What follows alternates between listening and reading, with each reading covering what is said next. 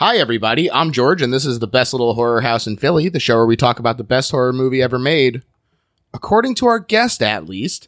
And today's guest is host of the excellent Soundtracker podcast. Please welcome Eric Peacock. How's it going, dude? George, thank you so much for having me on. This is this is incredible. Stoked to have you here. I'm a big fan of your pod. I mean, anyone who's talking about Lost Highway, you know, you got a fan built in for me. So. I, and I'm doing great. I, I not to get ahead of myself here, but when you asked me about this, you know, I, I was like, you, you got quite a few episodes, so I'm like, somebody had to have chosen Dawn of the Dead. You'd think. I cannot fucking believe that this one has not been taken. Yeah, man. I'm stoked to finally be talking about this one where I mean it's a PA staple. It feels almost purposeful that people hadn't picked it until now. I, you know, I just last night watching it was looking up how long it took. I keep meaning to do it. How long it takes to get from Tiffin, Ohio, where I am, which is Northwest Ohio, to the Monroeville Mall. It's like a three and a half hour drive, and I don't know why I've never made it before. Like I've made drives like that plenty of times. Cincinnati, it takes me that long to get to Cincinnati when I go there. So there you go. Hey, closer than from Philly to there, which is like five hours. Is it really? yeah, PA is a big old state. Yeah, it is. I guess I forget how big it is. Yeah, but one day, one day I'll make it out. But before we get into Dawn of the Dead, why don't you tell me a little bit about your history with horror in general? Okay, so I was born in 1980, and as such, I grew up with the boom of the like Freddy Krueger is a rock star and Jason and the slashers. And, you know, I used to watch, I was a big fan of like USA Up All Night as a kid. And I lived around the corner from a mom and pop video store, Northtown Video. Rest in peace, Northtown Video. It closed a long time ago. I mean, like even before video stores started becoming a thing of the past, Northtown was done. And you know, it wasn't like my family was rolling in money. So this place would let me rent as a kid shit I wanted for like 25 cents just because wow. I was well now granted I wasn't going in and taking like the big new release movies because I could watch those at my friend's house on HBO but I was getting whatever box scared the shit out of me and gave me nightmares. Sure, the good shit. Right. And the thing is, even then, they used to scare the piss out of me. Like the first movie that I ever saw in theaters, and this might actually be more of a line to why I am like I am as far as horror goes. My mom took me to Poltergeist when I was like whatever year that came out, four or five years old, and I was scared of clowns for like four years. I didn't sleep in my room for like a year, but like I also apparently as a kid loved that adrenaline rush because I would stay up. I would watch Gilbert Gottfried's USA Up All Night and watch. Yeah. You know, there's so many movies that, and like ones that over the years, one of the cool things about the advent of like Blu-ray and DVD and things getting resurrected is like, uh, for years, From Beyond was a movie that I remembered as scaring the hell out of me because like people with little like worms coming out of their head, and it wasn't until it came out on DVD and I looked at the back of the box and I saw that that I was like, this is the movie that I've been looking for for years. And it's just, I think I just have a natural disposition for like being scared. That it's being scared is the wrong word because it's very rare for a horror movie to scare me nowadays. But just things that scare most people, I guess, in general, has been something that I've always enjoyed. And it absolutely comes down to like growing up with that. I was born at the perfect time to become a massive horror fan. So yeah, definitely. You know, I'm curious. Then you, are talking about growing up right in that slasher boom. Is slasher your favorite subgenre? Do you have a favorite? This is such a tricky question, and this is I yeah. knew I was going to get this one. I love slasher films. I own every bottom of the barrel piece of shit slasher movie you could imagine on DVD. I've watched Final Exam probably 40 times in my life. Like wow. I, I, that, that's not, not quite that many, but I've probably seen, I, I guarantee it's in double digits. I've wow. seen Final the exam. Final Exam, Final Exam. You could pass. but as far as it goes, like movies that scare me, that can genuinely scare me are like psychological horror or mm. cult, like things involving cults freak me the hell out. Yeah. You know, when you first asked me about this, and I really struggled to pick one because the first thing I threw out was Session 9. Right. And you know, not only is Dawn of the Dead my favorite horror movie movie of all time, it is like it is my favorite film of all time.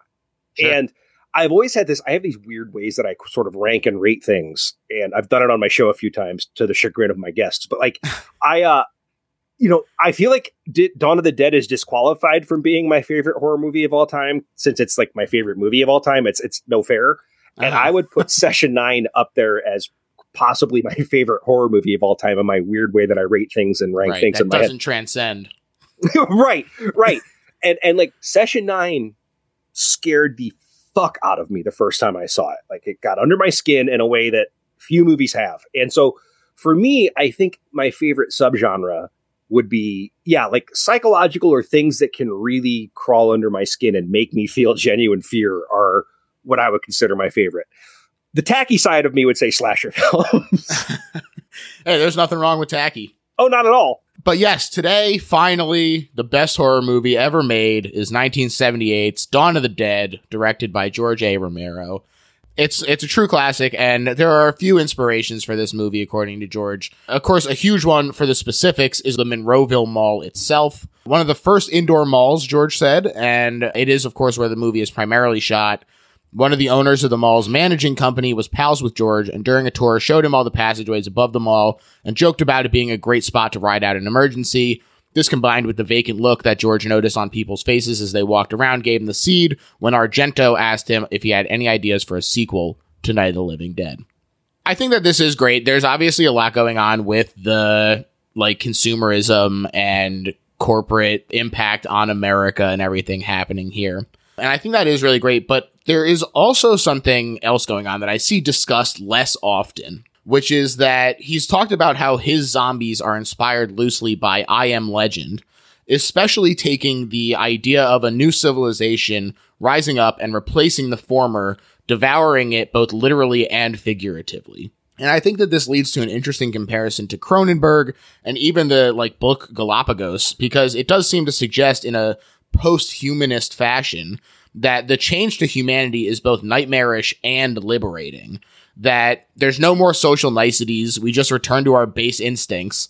You know, you can see this same sort of idea being played with in the Cronenberg 1975 movie Shivers. There is sort of this idea of going back to your base form is like a more ideal thing than having our big brains and all the worries that come along with it. And that feels very on point for Romero in general. Like, uh, you know, it's funny because there's so much humanity in his films, not just his zombie films, but there was also, you could see this. Sometimes it looked like he was watching humanity from the outside, you know, like as an outsider. Definitely. Which is weird because if you see him talk, I love George so much. And he's just like your little old grandpa, you know, like he was such a great guy to listen to talk.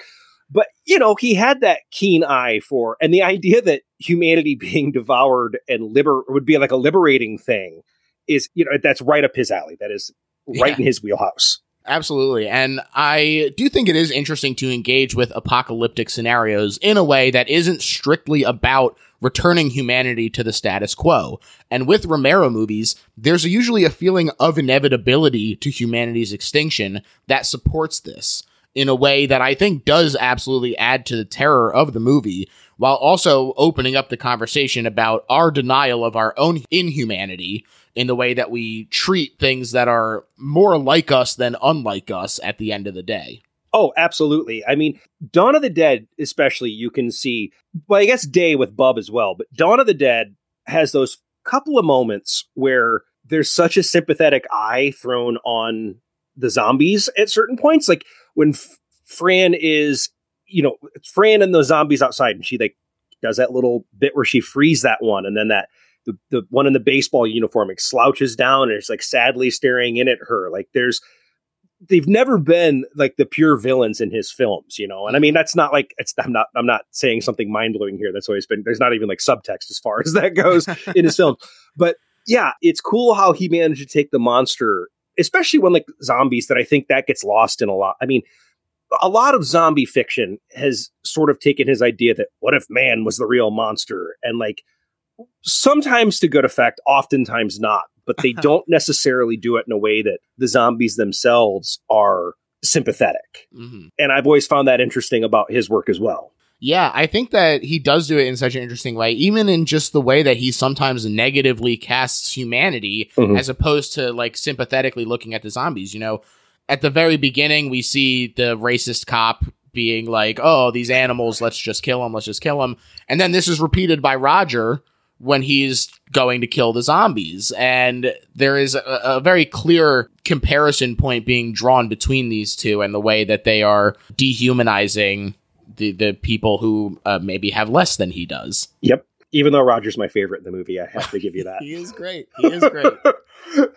I do also think that part of this interesting conversation for me is the repression of humanism happening textually as funerary and religious rites degrade. You know, this is a big thing that they focus on as well. They kind of lean into the Cartesian mind slash body separation because en masse, the corpse no longer represents the life that it once housed the way that it would when you go to a funeral normally. It now represents the contagion, and you have to just dispose of these bodies, and you can get meaning from treating them as the enemy.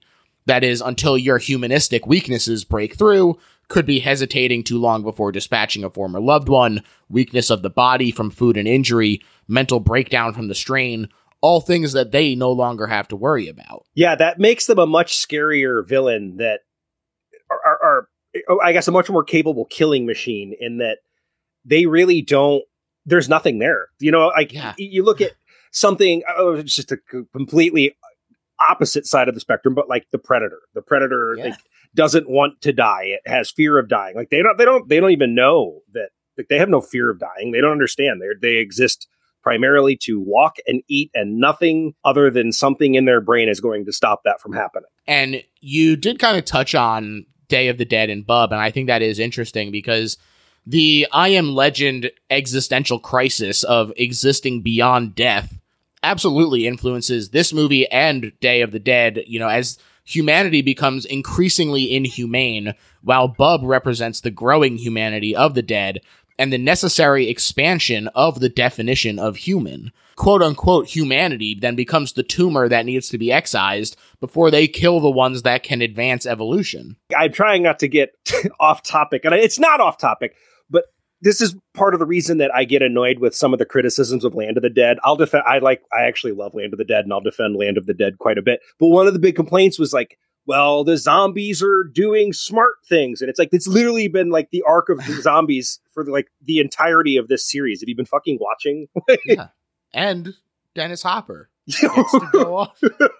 yeah, his performance in that is just one of the best. I love Land. I think also you see the natural continuation of the like you never know aspect of what Ken Foree is doing in this one with the money when they go into the bank and everything. Mm-hmm. So I think it does feel like a very natural evolution of what's been happening since the beginning in these movies. Mm-hmm. Dawn of the Dead also subverts the traditional voodoo zombie in the same way that Night of the Living Dead did.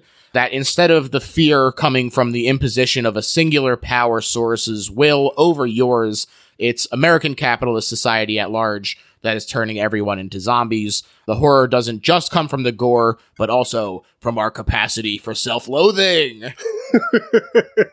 yeah, one of the things that I and I'm sure I'll talk about this more when we when we get into the movie too, but one of the reasons, you know, the consumerism aspect of this is again not subtle. Like the idea that, you know, as a as a human, I mean, basically the entire plot of this movie is that these characters are on the run and find the most fictional safe. I mean, it's it's cool that they have like this whole mall to run around, but like there's a little part of me, like the kid in me, that like loves that shit too. Like I would yeah. absolutely and like that's that, the dream. Yeah, and I've said before on my show that I have a very complicated relationship with malls during the Mallrats episode. That you know I'm aware that there are these giant shrines basically to consumerism and mm. capitalism but I grew up in malls, so there's like always this part of me that's like I, I still kind of love malls, and, and, I would much rather that be that people still had to get out of their houses and do things. our COVID obviously changes things a little bit. Like people mm. still had to get out of their houses and go places and do things other than like clicking a button and having it brought by drone to their porch. Oh, gig servants. so that there are certain aspects of the commentary that he's trying to make that like I completely understand and agree with, but also uh, this like primal part of me is like, well, if I were in this mall, absolutely, supermarket sweep turned up to a thousand. Good reference, by the way. so Romero got connected with Dario Argento, famous Italian horror filmmaker, icon in and unto himself. They connected on the project through a mutual friend, associate producer Alfred Cuomo, who showed the treatment to Argento. And Dario already liked George's work, so he flew them to Rome where they collaborated on the concept at large, and Romero finished the script there. But importantly, Dario also bought the distribution rights in Europe and I think Japan, he said. So George got to start filming feeling, he said, distinctly unrestrained and like this was a romp, that he got to have fun making it because he didn't have to worry about, oh, is this even going to get put out there? Now, he brought Savini back to Pennsylvania for it. He got a telegram about it while he was playing Philip of France in a stage production of The Lion of Winter down in North Carolina. And they'd worked together on Martin, but this was his chance to make a big splash. And that he did, getting the Friday the 13th effects job directly on the back of this movie, which is, of course, a direct forebear of the splatter craze for slashers. I mean, there's no understating the influence that Friday the 13th has, and Tom Savini in particular. No, and his work, I guess that's the one thing that I might do if I could. The only way that I could possibly improve this movie is if Tom Savini had had the budget to do the Day of the Dead looking zombies Oh, in this yeah. movie would like. But at the same time, I actually don't know that I agree with that because I feel like part of what makes this Dawn is the most fun movie that Romero has made in that in the in all of his zombie films. I almost said Right. the trilogy, but that's counting you know Land and Diary and all of them. It's the most fun that he's had, and it's almost comic bookish at certain points. So I feel like that blue hue and the bright red blood works with the tone of the movie. So maybe Yeah. I walk that back a little bit. I don't know. I think I like the zombies that we have presented here. I definitely see the sort of tipping point here of like, well, it could go either way. I do love the way that they look in Day of the Dead. And I think that it is kind of interesting where you can see moments where it's like, oh, this almost feels like a test run, like this specific Mhm. effect. Like when the organs get pulled out, the sweetbreads or whatever, and you're like, oh, of course, Joe Pilato.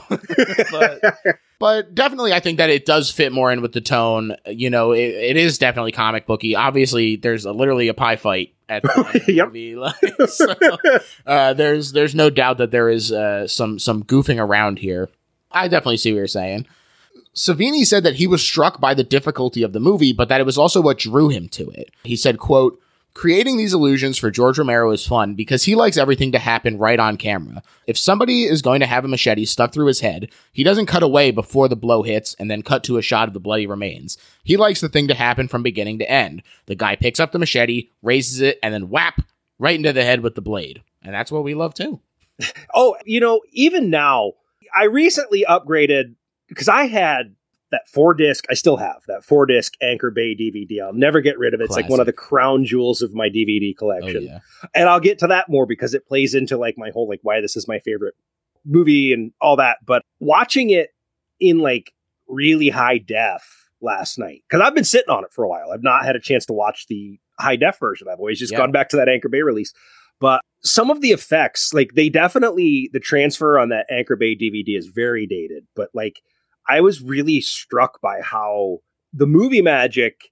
I mean, obviously, if you know you're looking at an exploding watermelon full of blood on that guy's head when Wooley blows his brains apart, or blows his head apart. But like, if you didn't know what was going on, I think for what budget they had and what Savini had to work with, and again, for everything being on camera, it holds up incredibly well. Yeah. Oh, I totally agree.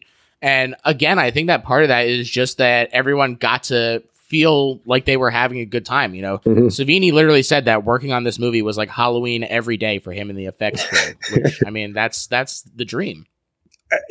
Halloween every day sounds like the greatest thing in the entire world. Yeah, like I would, I would, as as you and getting paid for that, you know. Yeah. And and that's the thing, especially with the Romero sort of troop of people. You know, it's it's a lot of like their friends. It's it's them getting to run around in a mall after hours with your buddies, like just ha- painting each other up and uh, and having a good time. And that's what they talk about in uh, Document of the Dead, the really great documentary. I hope I didn't screw the name up. Document of the Dead, I think, is Yeah. Mm-hmm. the one that it is. Yeah, because there's two documentaries on that fourth be- disc on Anchor Bay. But you know, they talk about how like people from Pennsylvania just showed up to do this for free to be zombies. They wanted to be a part of this and like sitting out in this like really shitty cold weather and like really uncomfortable makeup all day. And like they were just having a great time because they felt like they were a part of something very special. And they were in the end. Yeah. I really like that. You know, I was reading about how they had like offered the roles out to like literally anybody that they met. They were mm. like, Yeah, Hey, right. you want to be you want to be a zombie? the owner of the mall, he's a ghoul. Every reporter who came to set gets put on as a ghoul. One of the producers, whose last name is Rubinstein, he said, The people we've been using keep coming back. Some are even bringing their kids along to play ghouls.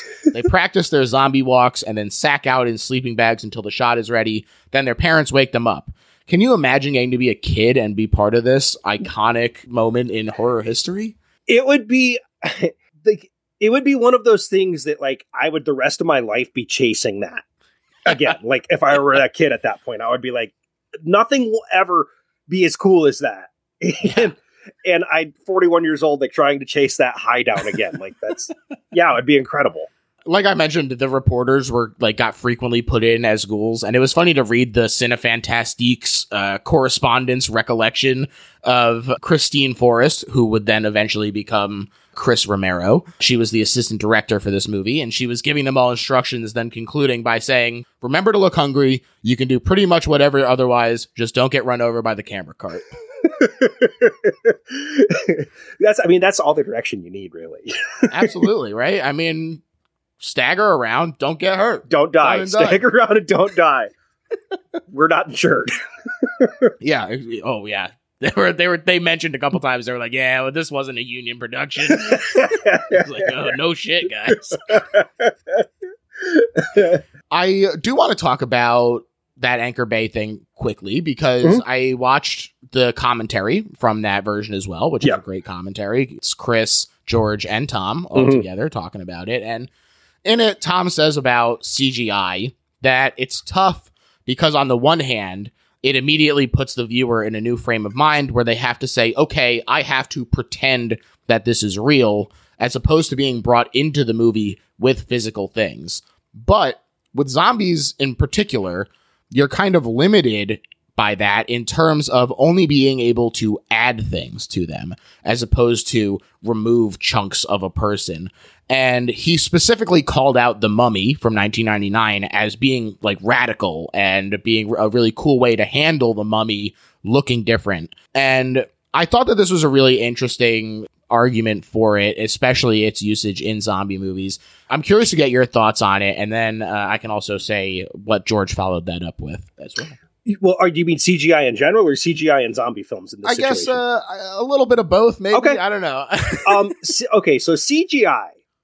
Uh, I, okay, first of all, I've I've because I've listened to the yeah I've listened to all the commentaries on that. It's been years since I've listened to any, and I really think it's fucking awesome that Savini gave props to the Mummy because I love the 1999 Mummy, and that's really great. Because I thought you were going to say like he shit all over it, and I was going to be like, no, he thought it was great. I think CGI has its places. I'm a practical effects guy through and through, but I do feel like the combination practical and CGI, if you need something done, is the way to go. Like, I hate when movies will do like, they have squibs, but they still do CGI blood splatter. And it's like, you've got squibs. You don't need to go the extra route here. But like certain situations where like you sort of, I think if you're painting an effect with CGI, mm-hmm. that is fine. And obviously, like there's situations I've said before that CGI basically peaked with Jurassic Park and T2, and then it like went to shit for a decade. And like, yeah, now obviously it's gotten better. Well, like Jurassic Park was the same deal. It was practical and CGI. That's why it sort of like that sleight of hand that it pulled that you, sure. you weren't sure exactly what you were seeing. But get the Tippett Classic, get those puppets in there. yeah, ex- that's that's. I mean, th- so yeah, that's where I fall in CGI. I think if you're using it to paint a practical effect, cool. If you're leaning on it completely, I mean, again, I get that there's certain effects that cannot be done practically, and that's what you have to do. But when it's like these movies where it's just like it is like CGI vomit. Well, okay. And as far as zombie movies go, Romero to pull up and again, showing how diehard Romero I am, I even like Survival of the Dead a little bit. It's not, it's, it's one that I've watched maybe three times in my life, but I just revisited it recently. That's the was, Hatfields and McCoys. Right? Yes, yes, that one. it starts off with an effect that he wanted to do the entire. Like he literally had this idea back during like Dawn, and they could never get it to work practically. And like, it's a great idea where a guy, a zombie, gets shot with a shotgun, and the top of his head drops down onto his neck but it was nothing they could ever get to work with practical effects. And the CGI and survival is not very good to begin with because he was working on like again a, like no budget whatsoever. So it looks like shit when it happens yeah. in the movie. Like it takes you out of it. Yeah. So I do agree, I guess, in that respect that with zombies, because that's again, same deal. You're removing something from the mm-hmm. zombie mm-hmm. and it looks terrible in that. but I'm not 100% anti CGI. As much as I love practical effects, I'm not one of those stodgy, like, don't ever use it people. But I feel like it should be used sparingly. Yeah, George, uh, he he answered saying, "I don't aspire to that. I don't get ideas based on what can be done with CGI." And Tom did uh, agree with him, saying that movies today, which of course today is early 2000s, are becoming more about spectacle. How can we blow people's minds? And of course, that stopped in 2004, and movies are no longer about that. right back to the old ways small and quiet films. That's right. Even the crew, though, was stoked on Tom's work. Apparently, people lost their minds at the first takes where the zombies are like biting people in the stairwells with the blood gushing out in the the projects uh, scenes. Yeah, it's. I mean, it's it's great work. Tom Savini, the king, in my opinion. That project scene has one of the most squirm-inducing zombie bites. Two of them in a row. It's actually the same person. The neck When- and the arm ones. The neck and the arm when he takes Oh, that yeah. chomp out of her neck. Every time I watch it, and then it follows it immediately up with that bite out of the arm. And it's like two of the worst possible places I could think to have getting a chunk of flesh, especially the neck one. Like getting your delt bitten off is like as bad as it could get. It was funny that. Uh, have you seen Blowout The one with with John Travolta? The Yeah, okay, that's what I thought. yeah. Yes, that, yes. so at the end of that movie, I'm not going to spoil it too Yeah. much, but he's he says like "good scream, good scream," and he's Yeah. like there and he's all sweaty and nervous and everything. and that the movie basically happened for real here because that woman who gets bit, he like actually accidentally bit her arm. That's right. That's right. I forgot. I forgot that that was like a genuine scream. It's good scream. It's good scream. oh, oh, what a bleak. What a bleak. Yeah, I don't want to spoil anything, but Jesus Christ, what a bleak ending. Blowout's fantastic. That's why when you said it, I'm like, we talk about the Travolta one? oh yeah. Hey, another Philly special. Oh yeah, that's right. And it's was that like John Lithgow's first stab at being like a terribly scary villain? I think it was. It might be, and he certainly. I mean, I lo- look not to get too far off the rails here on a on a blowout tangent, but I did. I was the one who brought it up, so I have no one to blame but myself. I love his villain in that movie. I think that he's like working with these other bad guys, and then he calls him. He's like, "I did the thing that we all agreed on," and they're like, "We didn't agree on that, you fucking psycho." Yeah, he's a complete lunatic. they made the mistake of bringing into their fold. I've been killing sex workers around town so that they think that it's just a lunatic. It's like, yeah, you, dude. oh, yeah, you didn't see that energy again until Cliffhanger, though, because he was like family friendly guy in the 80s. I mean, the priest in Footloose is basically that guy. That's true. Our main group of four in this movie is David Emge as Steven, Ken Foree as Peter, Scott Reiniger as Roger, and Gaylen Ross as Francine. And um, Scott and David were friends of Chris's in college, but Ken and Galen had to audition. And apparently, Gaylen fabricated her resume and she had like no experience prior to this. And George was like, Little did she know, I wouldn't have cared.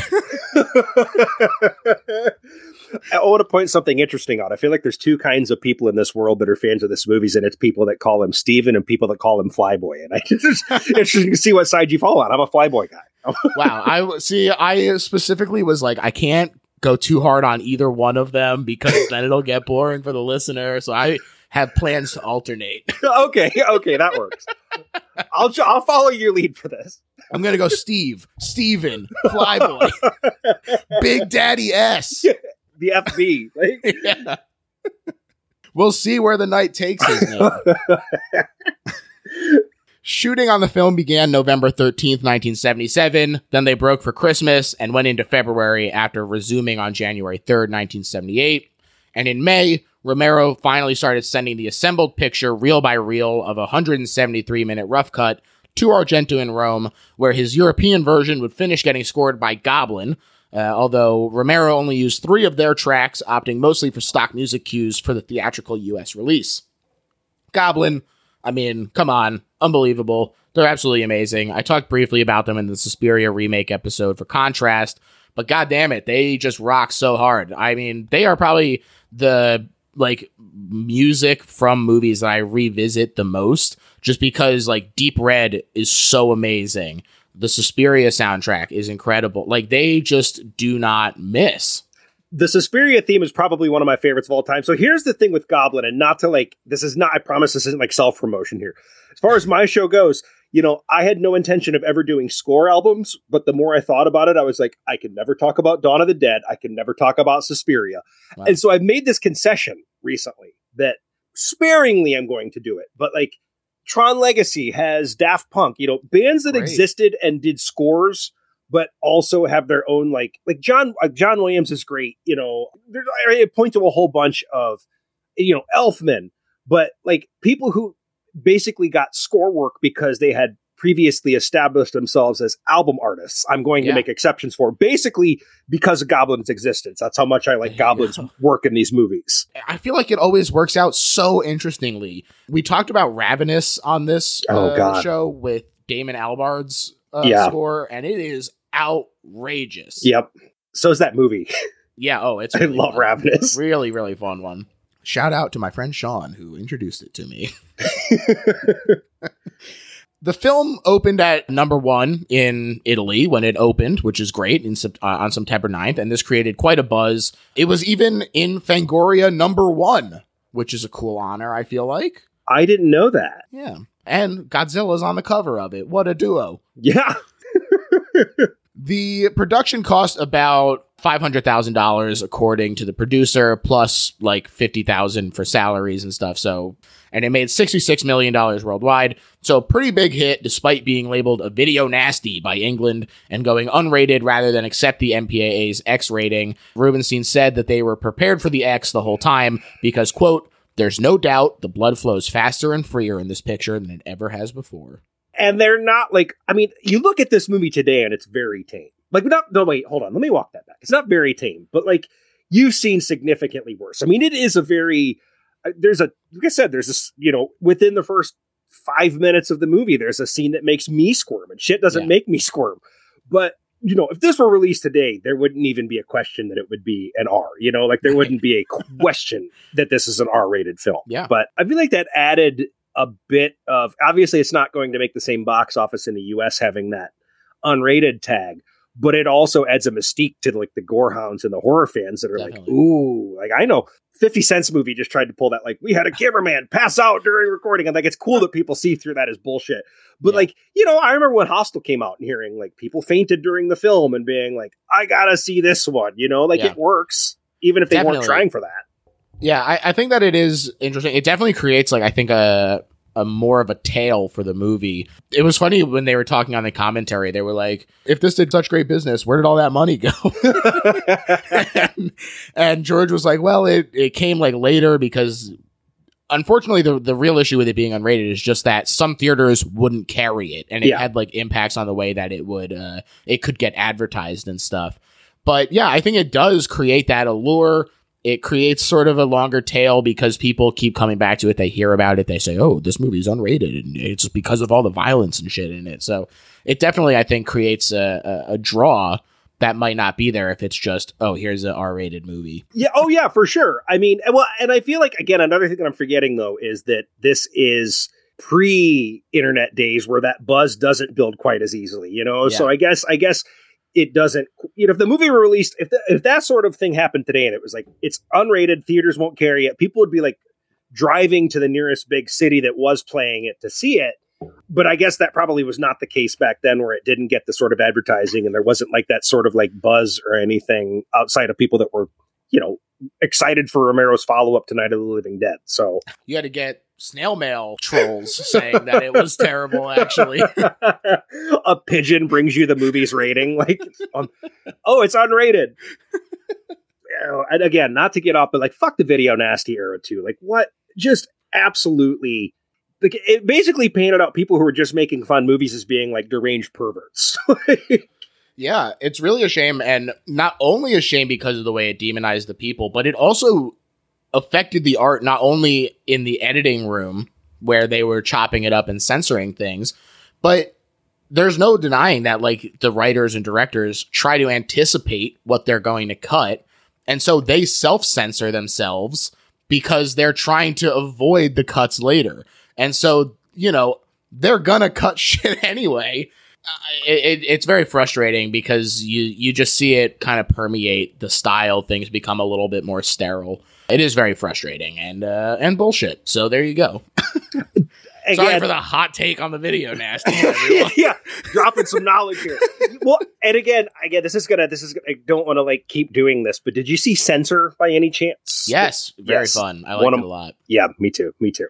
But just the, the video nasty thing, I like how it tied that into that that film. I really enjoyed Censor, but I'll I'll quit bringing up other horror movies. No, Hey man, this is what it's all about. I, I loved it. I think that it was super fun, especially because it's not only talking about it textually, but also you can see a lot of the way that the movie is communicating state of mind through the like uh, ratio or the aspect ratio changing over the Mhm. course of the movie and everything.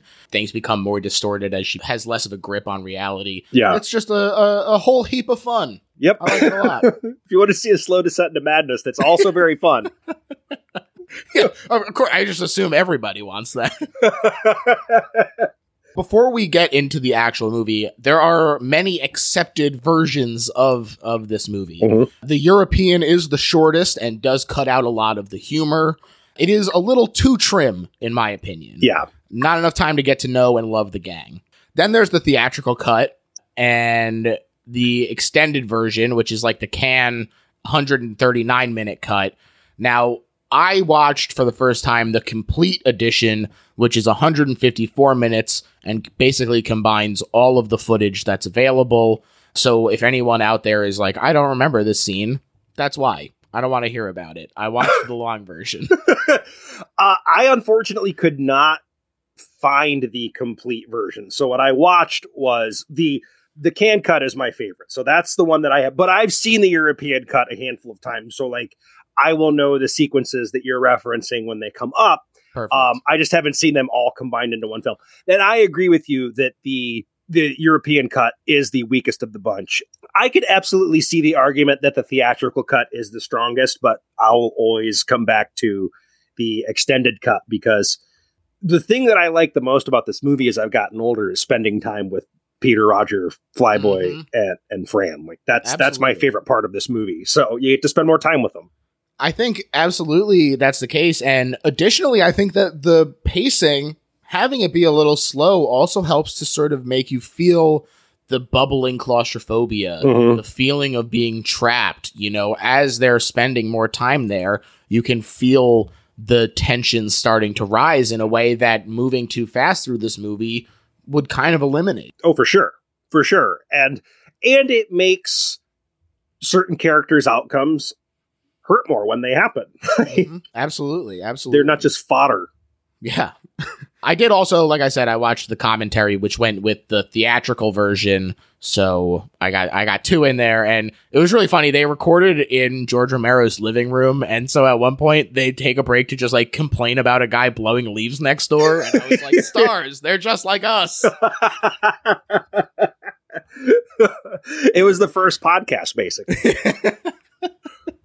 So to to start it off, this woman is startled awake, which does feel a lot like the intro to Day of the Dead as well. I think that's a fun motif to carry through to the sequel. Mm-hmm.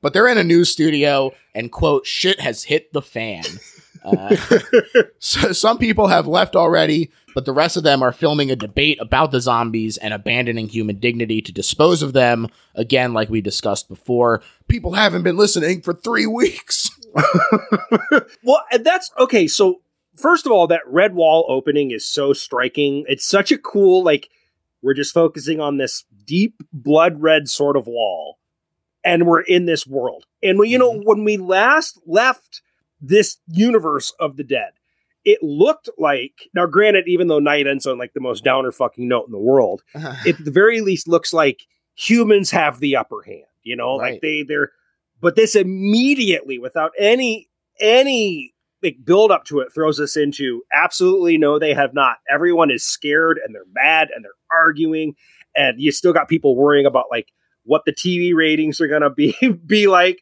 for like the remaining people that are left in the planet and I like that there wasn't even like an explain like there's no you know it could have it would have been easy to do like a 5 minute anything to be like, here's how things degraded after Right. that. But it doesn't. It's like, nope, everything's bad now. And he does the Same thing with Day, too. You know, things are. Th- this is like the one that ends with a, a small glimmer of hope. I guess Day sort of does too, but Day's so fucking bleak from Yeah. jump, you know? Like, Right. Yeah, I think I think it is interesting that you get shocked into this world just like they do. you know? yeah. Yeah, like you you just you're there and you got to deal with it. There's no thinking about why it happened. Yeah. Um, I also like this hit the fan moment. George kind of repeated it on the comment commentary in a way that reinforced it, especially this idea of people having not lis- like not, people who haven't listened for three weeks. He said, "People screw up every day. You know, order a burger with nothing on it and see if you get it." So imagine if the shit hit the fan. I said, "Yeah, George." Well, and that again comes down to his weird the humanity that he has in his movies, but also his complete and utter distaste for humanity in certain ways. Yeah. Oh, yeah. I mean, and you do see it time and time again, not just in the zombie movies, the crazies, Bruiser, Martin. even like uh, the, amusement park. Most recent recently is figure or like it's kind of weird timeline wise, but Yeah, did you like that one?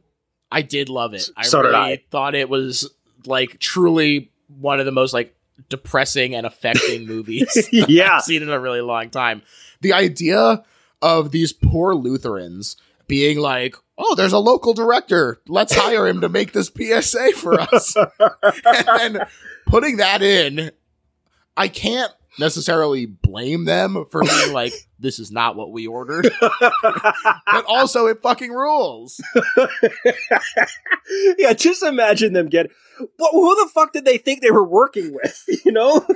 I truly think that like somebody in the church was like, "Oh, my friend Sarah, her her boy George is doing these films now." He just had a smash hit. I don't know what it's about though. Some kind of bottle thing. I don't know. a sleepover night of something.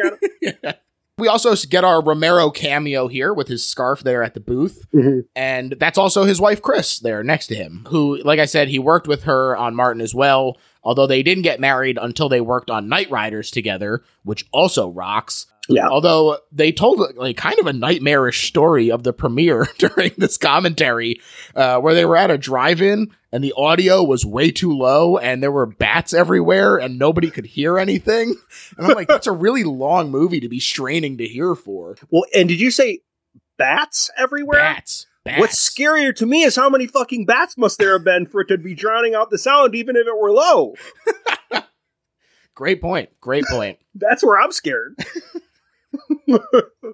I do like this bit of goodness that we get from uh, Francine, although she gets called mostly Fran or Franny through the movie, where she shuts off the superimposed text that has rescue stations because it's out of date, despite her boss getting pissed because people will stop watching. Which I mean, that's as grim as as anything. Yeah. Fran in this movie feels like Romero wanted to do a big time course correction for what he did with Barbara in Night of the Living Dead, where she, and granted, Fran has her moments too, but it's mostly because it's a boys' club that refuses to let her join in. right. She's like, "Hey, I want to be part of this." Yes, and it's a bunch of like dudes being like, "No way, lady," you know, like Okay, But- that's nice, sweetie. You stay here. you know, in, in Night of the Living Dead, Barbara spends the movie screaming and catatonic. Like those are her Mhm. two states that she's in in that movie. And Fran absolutely feels like a course correction because she's assertive. She doesn't put up with bullshit Yeah. from Flyboy or any of the guys. You know, she lays into all of them when they piss her off. And yeah, I just I really like Fran a ton in this movie. Yeah, especially I think that's a great point because we see later on, spoiler alert for later in this movie, she is pregnant and her refusal to sort of let Steven even see her as having any sort of weakness there, as being more infirm than the boys, is something that she rejects wholeheartedly. Mm-hmm. Oh yeah, and like when they're trying to make the decision for her, like, do you want to abort it? Which I also love that for whatever reason Peter knows how to perform an abortion. I'm not really. They don't really explain how. Why? But, SWAT. uh, they teach you in SWAT. he's, he's like, I know how, and I believe him. I'm like, okay, Peter, you know how to do an Sure. abortion. Fuck it, I'm here. I'm I'm for it. martial law is in effect, speaking of SWAT, and Steven tells Fran to meet him on the roof at nine so that they can escape. They're going to fly out of here in the weather chopper. Meanwhile, in Philadelphia, some SWAT guys are waiting to fight a group who are resisting this martial law. They don't want to hand over the, the bodies of their dead. One of these cops is this very racist guy. There's also a greenhorn there who immediately gets shot in the dome, and Roger. And that guy looks like a giant child that gets shot in the head. He has that like really weird, like four year old haircut. His helmet's like four sizes too big. He's like, gosh, Mr. Roger, I hope everything turns out okay. He's Giant lollipop. there might as well be a target on his forehead, like you know that he's dead. The racist cop does go nuts. He starts breaking in doors and shooting, including this exploding head from a shotgun, which is very, very fun. They said that it was originally a cast of Gaylen Ross's head. Yeah. And then they were like, ah, we don't actually need this prop anymore, so let's just explode it. well, I thought, is it, didn't he fill it with a melon filled with blood as well or something like that? Isn't that how they got all the blood into it? Was there's like, yeah, it was like wrapped that, around a like- watermelon? I mean, it also has like kind of like a weird shape to it, like Right. it's being stretched out. So That's right, though, because that head was sup- supposed to be a prop in what was supposed to be the original ending, correct? right, right, right. right. Okay. That's right. I forgot about that. This guy, like I said, he's going wild, but he does get killed by a big masked cop, but not before he opens the door for some zombies to attack. This is, like I said, great stuff that is later mirrored by Roger himself, which is a far cry from his current sickened state. You get to see sort of his path downward. Well, and that's part of what I like about Roger in this movie is that okay, so you've got Roger's basically a guy who is not equipped for this new life. Where, you know, Flyboy, okay, Flyboy is like typically what that character looks like. He's bumbling, he's Roger's not. Like Roger's fairly efficient. Oh, he's he's good with the gun at a part where he is just shoving Flyboy's gun out of the way to take down people that he's missing very calmly, very. Yeah. But like throughout the movie, you see right- well from that scene in that apartment where you see that like his mentally he is cracking, Mhm. and it's ultimately what leads to his downfall. You know, but like typically with these characters. They're the type. If you got a character who's not built for that world, they're either like bumbling like Flyboy or they're a fucking coward, and he's neither of those things yeah. he, he just ultimately his inability to accept that like this is not a world that he's cut out for is his undoing. Absolutely. And it, it becomes so ironic because early on, when he's talking to Steven, who is very bumbling, he says, like, the minute that you stop taking them seriously is like the minute that you sign your own death warrant, basically. And we see him being like, oh, I'm just going to like slow down to take shots at these guys. Mm-hmm. He start he stops taking them seriously as a threat, and he he does ultimately pay the price for it. Well, and though you know, you see during that scene where like that part where he gets in the truck and he's like, "Perfect, baby, just perfect." He's like got that like like fucking like he's, about doing to the Kubrick stare shit. yeah, like and and the the you know I talk about another one of those small scenes in this, getting ahead a little bit, I guess, but you know that part where that happens, he runs around the truck and that zombie puts its hand on his face, and it's like this really subtle shot of him, but like everything, his his brashness just drops out immediately, you know. Yeah, you see you see the sort of facade that much like the way that they quickly tear down the the wall that they built for for the wing there, so too do they quickly tear down his walls. Yep, exactly. He does run into the basement where the masked cop that killed the racist is hiding, although Roger is like, "Hey man, no skin off my back." So they chill out and it's Peter and they agree to run away together with his friend Steven. It's very sweet. There's like genuinely a beautiful love story between these two happening in this Yeah. movie. my favorite parts of this movie you know I, I it's and again this is going to sound ridiculous maybe but i have spent so much time with this movie that these four feel like friends of mine when i watch it. Like i'm hanging out with my pals for two and a half hours. But peter and roger scenes are my favorite. Like they're it's dudes rock when they're together like you hear the phrase dudes rock? Like whenever they're together doing thing, it's like the ultimate dudes rock movie. Like it is incredible. Oh yeah, they're they're chewing it up. They're having a great time. The, I feel like the only times that we even see Peter smile in this movie are the times when he's chopping it up with Roger. yeah i love their friendship Yeah. I also love this priest who comes out and he's like, these people had nothing except their dignity, and you've taken that, which is fine because you're stronger than us. But I think they, and then he gestures at the zombies, might be stronger than you. When the dead walk, we must stop the killing or we'll lose the war. And I feel like this is really sort of a like thesis moment where Romero's like, all right, five paragraph essay style. Let's get this in at the beginning. yeah, but I think I think he does a good job of you know what? I agree, but I think the vessel that he uses to deliver that message does it in a way that you don't really notice Oh, that you're being lectured to. Well, I didn't. I didn't read it as such, but to some people that does sound like one where it's like, oh, we're getting an exposition dump, lectury sort of, but it's done in a way that like this character because they just used. Uh, I'm pretty sure that they just picked him because he genuinely had one leg, if I remember correctly. It was like the reason that they picked this guy because he was genuinely missing a leg. I forget what his, his backstory is, but I think he might have even been like an actual like a priest might not be the right word, but some sort of like religious cleric or something. Sure. And but that might be the same thing. I'm a heathen, so maybe religious cleric and priest are the same thing. I don't know. The, truly, the other day I uh, had to ask. So tomorrow, this won't matter to the listener, but for you, tomorrow I'm recording an episode about signs, and Okay. I am Jewish, and so. I literally had to ask. I was like, "This is going to sound like a really dumb question, but is a reverend and a priest the same thing?" And my friends are like, "No, one is Catholic and one is other denominations."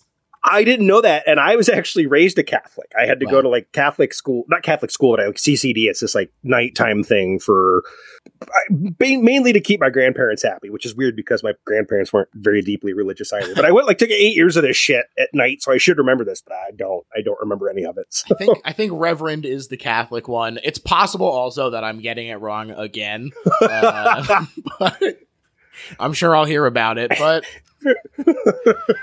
so, like I said, I watched the complete cut, which does put the Goblin score back in, Mhm. and so I'm not going to comment on any stock stuff. So uh, if you're listening to it and the music is different, again. Deal with it, I guess. but the Goblins track here is great. It's like kind of spiraling out of control as Peter and Roger clear the basement.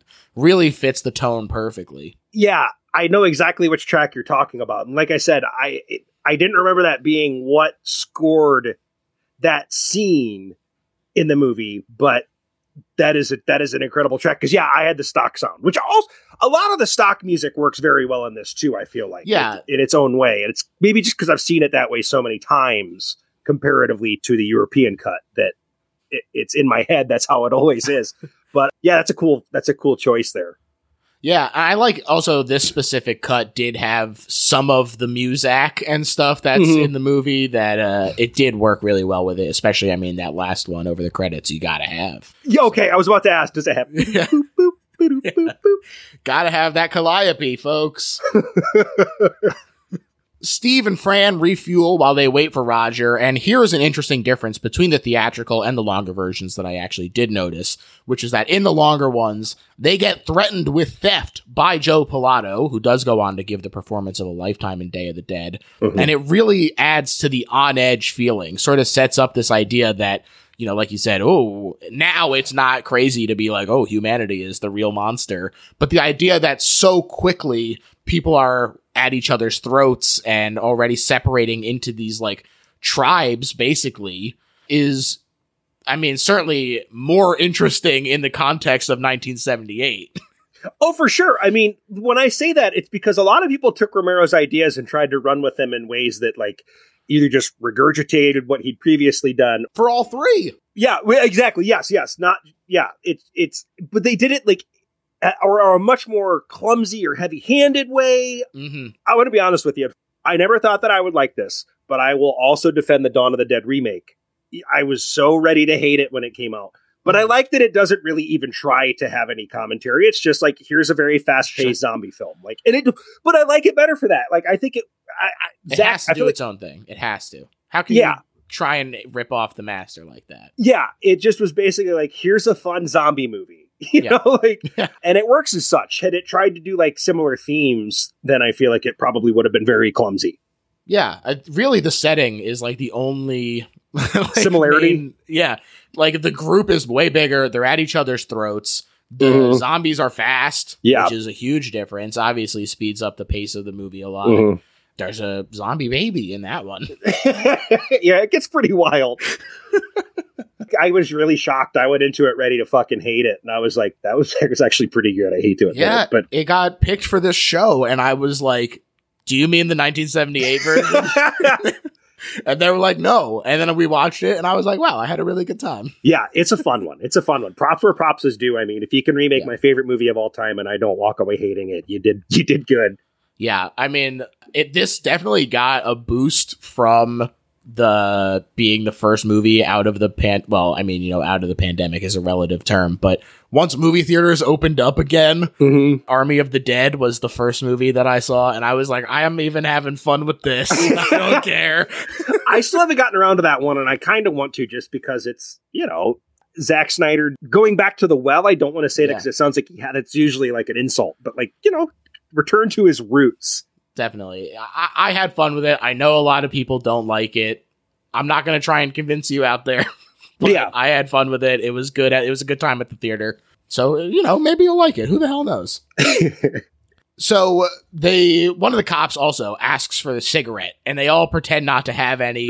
but then they fly away, and Roger and Fran immediately light up. It is amazing. It's very funny, but also again demonstrates that hoarding tribal mentality instead of taking care of each other. that part, as somebody who was at one time a pack and a half a day smoker, was like one of the ones that really sat with me because I was like, I'm no fucking way. I'd, I I I love that kid that does that when he does that fucking goofy face when they're like, "What way you going?" and they point to the sky and he like. like, It takes him a second to like, and he does that really funny look of realization before he runs off. I, yeah, I I love that little bit, but it cracks me up every time I watch it when they all and it's like as soon as it like it's like that helicopter's like an inch off of the ground. he Everybody's saw them light it. what's he gonna do now? You know? yeah. There is also some backstory here that I think is only in the extended versions, but Roger and Fran only have ex spouses, while Peter is worried about his two brothers. Mm-hmm. The army and some good old boy volunteers are having themselves in a, a great time with a zombie hunt down below as they fly away from the big towns. I love this great little detail where they stop at this hangar and the break room is like littered with these notes saying things like Klaus Plumer, wait as long as I could. Sia and I are going to try for Akron. Love Gerda, which first of all, the Pennsylvania Dutch explains all the fucking weird ass names.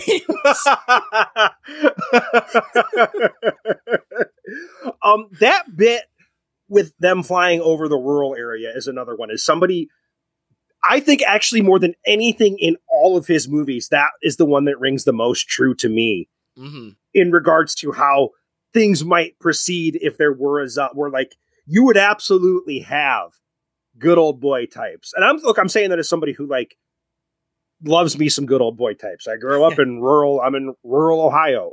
But they would absolutely be the type that would be like, we're gonna get out there and we're gonna shoot. Like they would love that shit. They would Yeah. love that shit. And and like that it gives you that really awesome, awesome haunting shot of the three zombies sort of trudging and the the slow shots that take them all down. Like I, I think Romero sometimes doesn't get credit for having a keen eye as a director, more so his ideas. But I think he does some incredibly interesting things as a director. As far as it, I will be the first to concede that he's not always the best at getting a great performance out of his lead actors and actresses.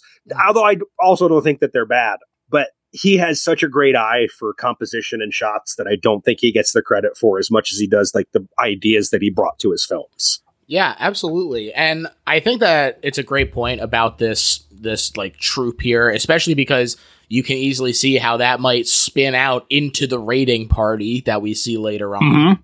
But additionally, this is something that does kind of get played with a little bit in the remake of Night of the Living Dead as well, which is obviously directed by Tom Savini. Mhm. So he's here, he sees all this happening. And at the very end of that one, when Barbara walks out among all of these guys, you know, it, it's very much playing with her being like one of this party now, like Mhm. uh, or like one of this this group of of the people out hunting. So it is uh, interesting to see those takes on it. I do think that it feels realistic to have more like these party sequences than people being like, "All right, time to like strap up, load out."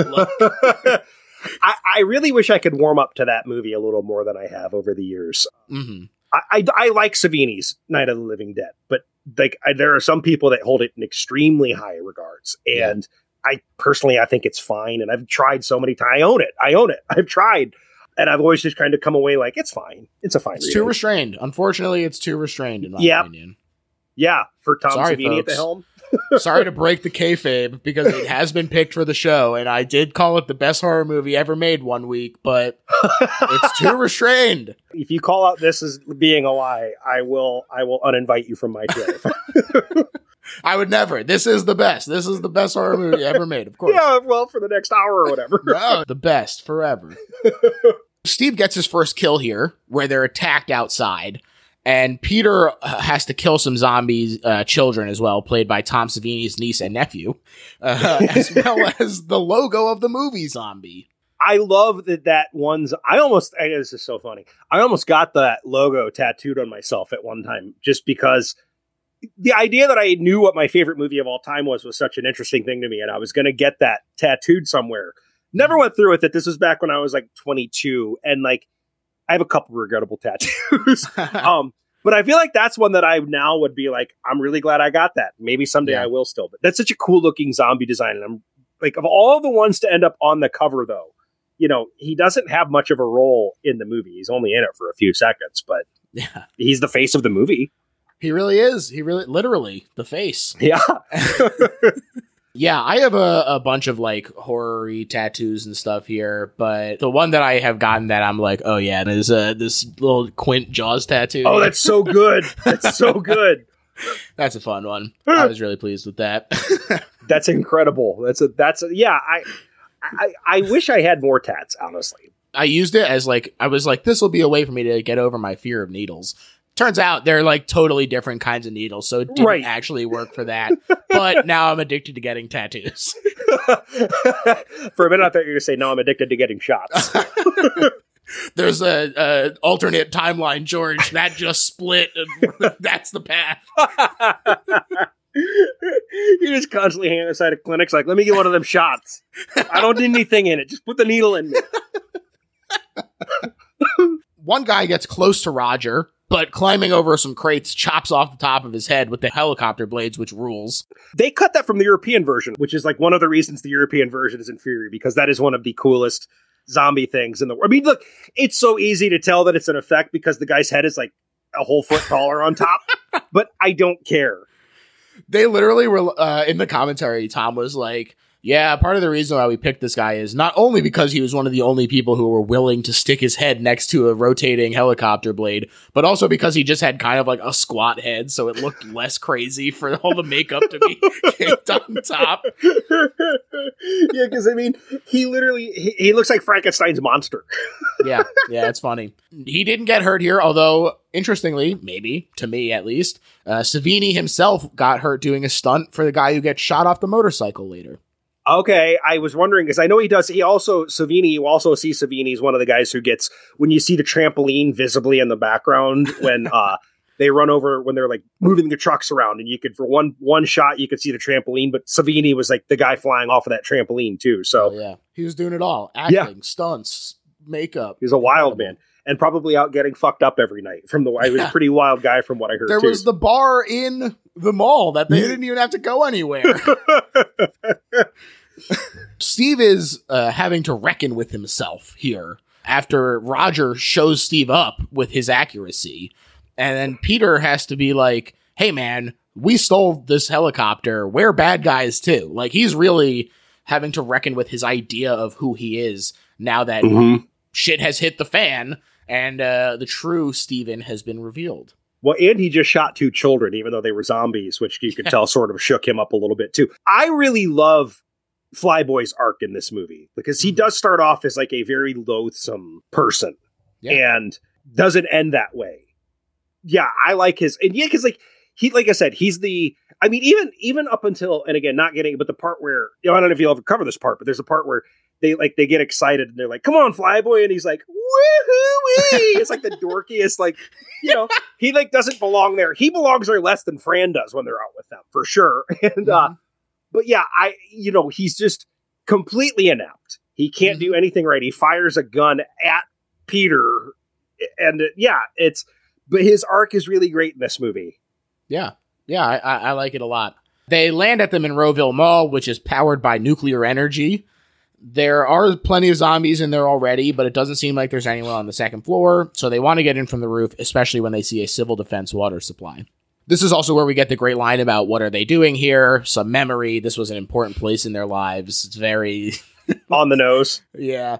But it's fun. I, I No. like it. You know, all of the like times where they try and be mysterious, I'm like, yeah, that's fun, guys. No, I, I look. I have no problem. I've said before, again on my show, that I have no problem with on the nose. Like I think mm-hmm. people get too work, worked up about like, well, that's a little on the nose. Who gives a fuck? Sometimes it's okay to just be clear about what you're saying. well, that also the mall thing. The, the scene where they land on the roof. So the mall dates this movie in two completely different ways as the movies lived on over the years. So, Mhm. like in the 80s and 90s, they said that it used to get a big laugh, the scene where he was like, What is that thing? Because malls were so prevalent at that point. But at that time that this was made, it was still a novel thing to have a giant shopping mall. Right. And now it dates it because shopping malls don't fucking exist anymore. so, like, the mall as a setting, you know, is one that absolutely has set this movie to a very specific time and place, basically. yeah, hey, the movie outlived the entire concept of malls, basically. yeah, absolutely. they break the glass, they hop in. Roger says, looks like a free lunch. And of course, we're all like, no such thing, pal. No such thing. While Steven sleeps, Peter and Roger decide this place is a gold mine, so they head down. They find the keys to the kingdom and some walkie talkies before doing a hit and run on the mall proper. And again, talking about the music real quick, there's some like church music happening from Goblin when they first get a glimpse of the mall interior, and it really made me laugh. You know, there's not enough audio jokes, like jokes in the score in movies these days.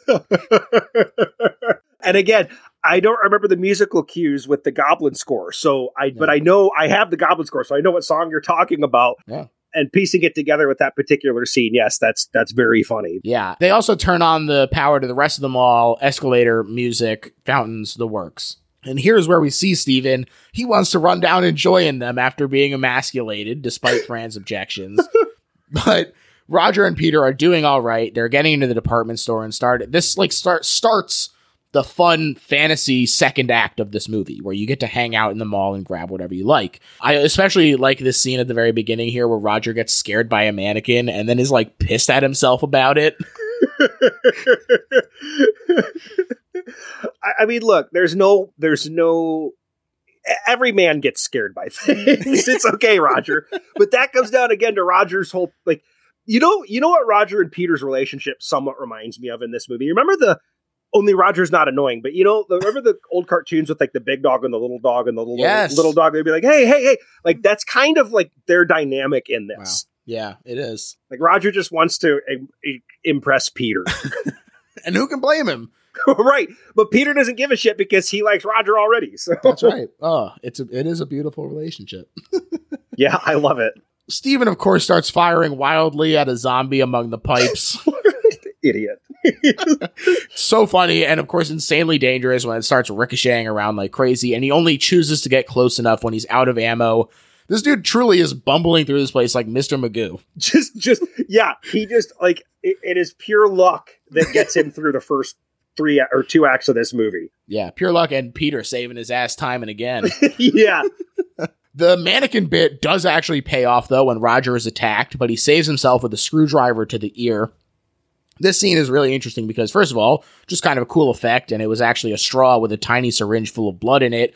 And also, the whole scene was kind of improvised on the day because they were just trying to fix a continuity error where he suddenly lost his jacket. yeah. I was gonna bring that up if you didn't. That they did that because it's it's one of the more memorable effects in the movie. I think it's one of the ones that people remember a lot is the like the screwdriver through the ear and the blood pooling up. And I have to assume that that poor actor ended up with fake blood inside of his ear canal, no matter how much they tried to protect it. Yeah, But- it seems probable. You know, one hundred percent. No union, Completely. baby. One hundred percent improvised. You know, I think honestly, a really interesting documentary that you could probably do to milk a little bit more out of Dawn of the Dead would be to c- find every living person that portrayed a zombie in that movie Mm. nowadays, and like see what they what they like. It'd be, I think you could do like an interesting like what, what was your life like following this? Because none of them, I mean, none of them had like fame from this movie, but like Right. catch up with like what their life was like and like how cool it was that this one moment in time kind of shares like kind of bonds them all. Like, Yeah, well, I will say they actually pointed out a few zombies who did go on to like direct things that they said for who were like just like their friends and stuff. So some of the zombies who were that way um, did actually go on to some fame, but I do think that that would be a lot of fun, especially because uh, a lot of these like uh, fandom documentaries are very in vogue right now. There's like a Evil Yeah. Dead one, uh, Monster Squad one as well. that one was fun as hell. Yeah, and and so I think that you could tie that in pretty easily to uh, flesh out whatever time you needed to, to get these interviews together. I Uh, don't I think think there's something here. it'd be hard to track them down. I feel like I don't even know if they all get credited in the credits. Like I don't know They're how the hell I all still in the same exact towns around Monroeville. Still in their zombie makeup. They've been waiting for this the whole time.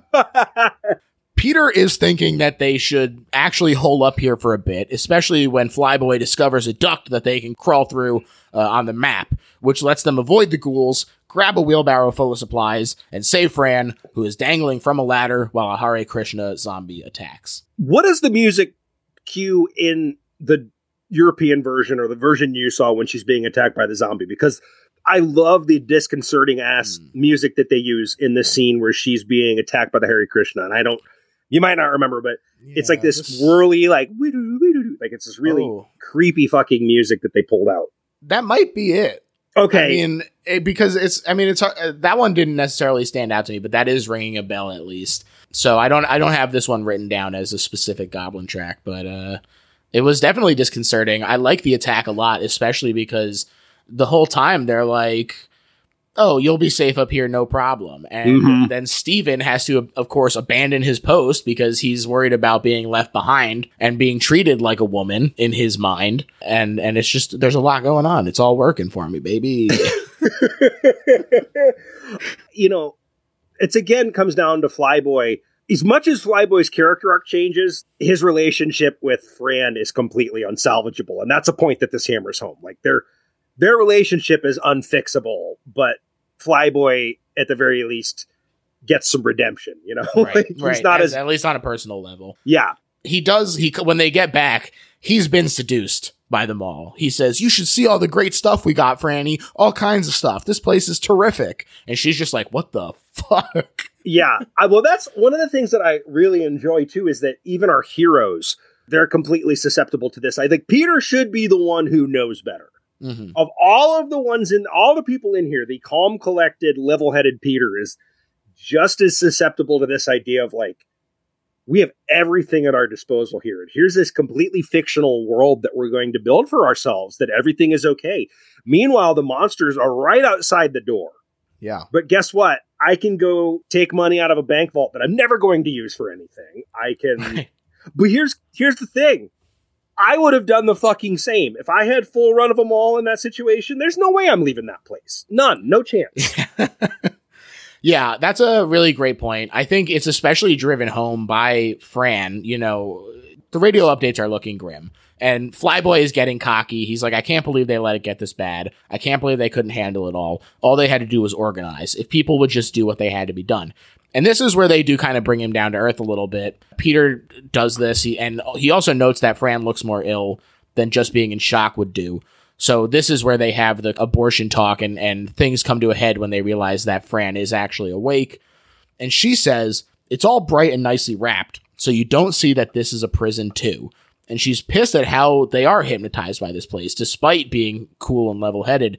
And I think that such a huge part of this is that they're trying to maintain sort of a, a sense of identity and distinction from the zombies by by having the stuff and building this like physical barrier. They're saying we are different than them. Mm-hmm. And it's also a way to kind of kick the can down the road, so to speak, on the crushing trauma of the way the world has changed by creating sort of a microcosm of the way the world used to be by pretending that nothing has changed. Let's go to the mall and get a ton of shit. And the thing is, if they could have held, if it were, if it weren't for the bikers, they probably could have stayed there for a, a very long time at the very least because they really did have everything at their disposal. Yeah. Yeah. But unfortunately, humanity is their own worst enemy. Yep.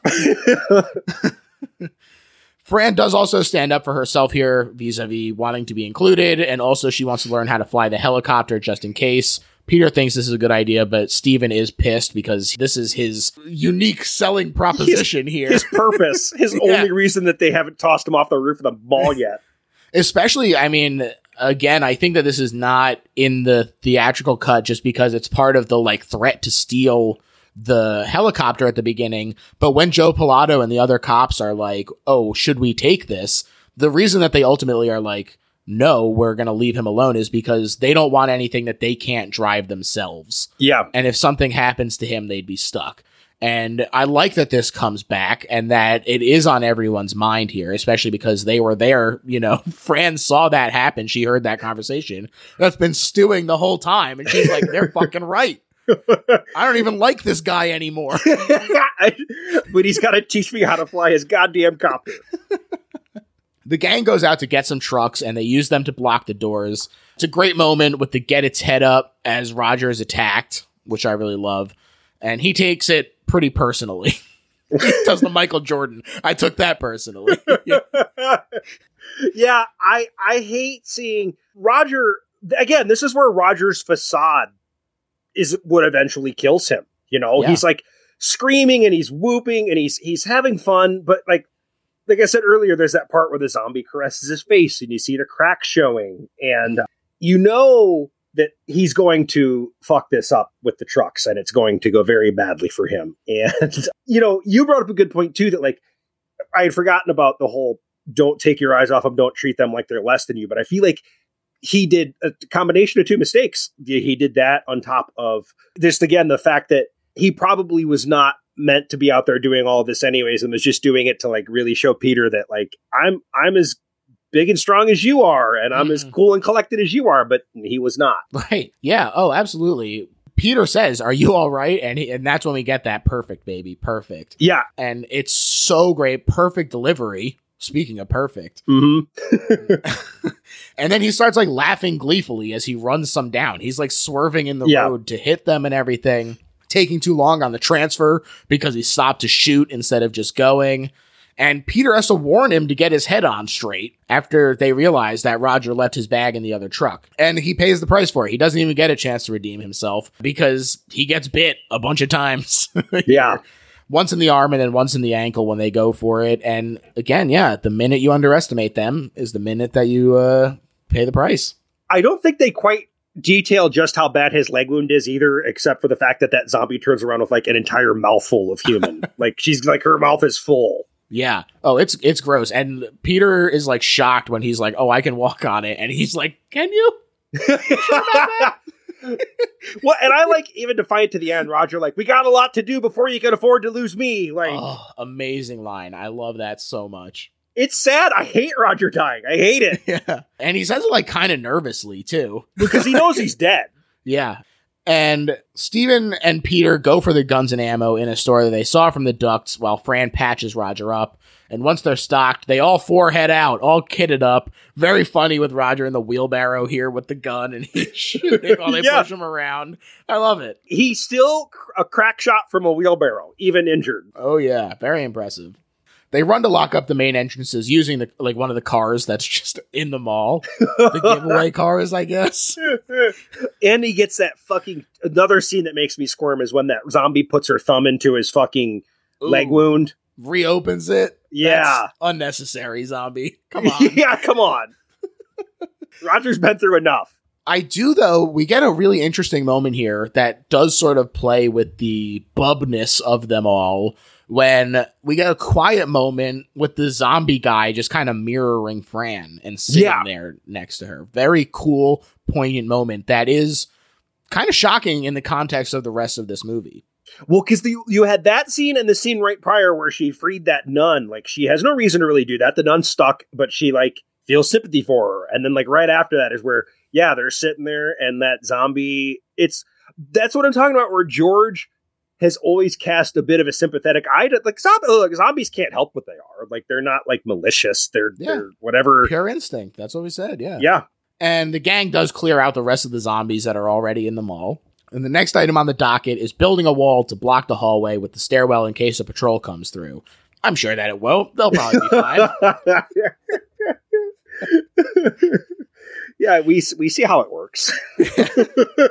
Roger is looking less than picturesque. The infection is spreading quickly. Nobody bit has lasted longer than three days, Peter says, or at least in his experience.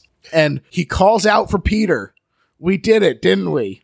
We whipped him. Beautiful. what I what I love about that scene too, like what I fucking love that part because he yeah he's like didn't we whip him?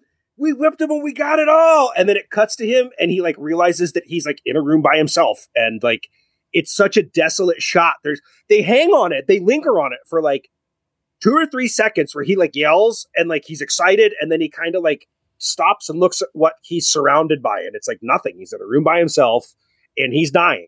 Yeah, everybody dies alone, they say. Yeah. Not to get too dark. I love Roger casually shopping here for tools, which is very fun. He's like, oh, that looks fun. Playing video games. and this is where we get the moment where Franny pushes him away when he finds her having morning sickness. This is my problem, she says. They're also clearing out the corpses so it doesn't rot them out. They stick them in the freezer, which is funny. And I, I know that they were like, "Ugh, some asshole's gonna be like, wouldn't the smell drive them out? Let's find a way to figure this out, everyone. it also leads to another one of those spectacular George shots, which is that shot in the dark Mm, in the inside of the cooler where it Yeah. almost looks like you're looking down a long hallway at a door sitting open before the light turns on and you realize you're looking through a window. It's just a really neat composition for that shot. It's so cool. yeah, it is great. Fran takes Roger to the fountain, which is also another like nice moment of humanity. where it's like, oh, let's enjoy a- nature. Great quotes, big air quotes happening here for the listener. Also, we do get another like shopping sequence, and this is uh, the most telling where Peter does grab a bunch of money. He says, "You never know." What I think is an underrated moment, though, that gets overshadowed by the money one, is when Ken lifts the giant bread and says, "Manja." yeah. That's well, this is where he and Flyboy are starting to finally become kind of buddies, you know? Mhm. Like Flyboy has started to be better. yeah, he's pulling his weight a little more. Yeah, he's he's he's earning his like part with the group and not Fran so much, but you know, he's he now feels like part of the group instead of an outsider, you know, which is not how he had felt for most of the movie. The sound of the zombies outside is still disturbing them. Fran says, "What are they? Like, where did they come from?" All the all the, the reporters' questions. She's going for it. and Peter says, "They're us. There's no more room in hell, so the dead walk the earth." which is probably my favorite explanation and also non-explanation of where zombies come from like it's not scientific it's literally rooted in like religious fiction He even says his his grandfather, I think, is the one he gets it from, Yes. or whatever. And he Yep. says that it's like he was like a voodoo priest, which uh, like ties into the original where zombies Zombies. came from and everything. yeah Very fun moment. yep but i just love that saying and i don't know if that was here's the thing that might have been taken from some sort of religious text so if it is i'm sorry but if when there's no more room in hell the dead will walk the earth is such a fucking cool explanation for zombies Yeah, it rules. And like you said, it simultaneously says everything and nothing at the same time. Right. It's not a scientific explanation, but like it's it's not midichlorians where they're over explaining shit. Like it's like a fun little All right, hold on now. Let's not throw away midichlorians right away. We can zombies with with force powers. now we're talking. Get George Lucas on the phone. That's a good idea. That's a good idea. hey George, your first name's George, just like Romero's. Why don't you do this? oh my god, it's all coming together. It's the shared it's the George multiverse. The Georgiaverse, including me, George. I'm gonna write on it. Yeah, that's right. That's right. I don't know why that didn't even like strike me. Yeah, well, you got to join into that. I'm I'm in. I'm in. I'm the flyboy of the group though, where I'm like, me too, guys. Woo! Roger's degrading quick in his little sick bay, and really great moment where he promises Peter, "I'm gonna try not to come back." Uh huh. And you feel like he believes it. He- yeah, absolutely. It's it's it's really great. The news has also gotten to a, a fever pitch where the scientist berates his audience, calling them dummies, dummies, dummies. I love him in this. Like It's his incredible. perfect casting for that character. And his final thought Like- what what his uh, his logic leads him to is let's just nuke all the major cities. And they're like, I bet you're serious. He's like, I am serious. Yeah. Yeah, and he but you can see that he is clearly cracked as well that he's clinging to logic in the face of the illogical Yeah. that he's he's re- he's repeating we've got to remain logical uh, to himself over and over again. The strain has clearly taken a toll on him as well. Sometimes you cannot logic your way out of a situation it seems like because you're not accounting for the humanity. The human humanism of this movie says that you cannot do that. And the thing is, if you take the humanity away, his idea really is not the worst. Nuking the major cities probably could have put a stop to this a lot quicker if they had the, the giant populous zones, but you're also t- throwing out the baby with the bathwater, so to speak, Right. because there's most certainly going to be people there who were fighting for their lives. But like yeah from a logic standpoint, you could see where he where he was at least in his head, he would be like, "This is a good idea." Yeah. Yeah, exactly. And it is kind of like, oh, you have to be cold and calculating, but at that point, are you any better than the zombies? yeah, Peter keeps his promise to take care of Roger. Blat blat. yeah. Care of him. Old Yeller style. They do bury him after he's killed a second time, plus a toast, which I think is interesting. They still can't give up these traditions. Mm-hmm. Well, I think a very sweet moment is when Flyboy and Fran are having their like couples dinner, which feels oddly weird that they make Peter be their servant basically for that sequence. But I think Uh, he sprung it on them. yeah, I yeah. thankfully. Thankfully.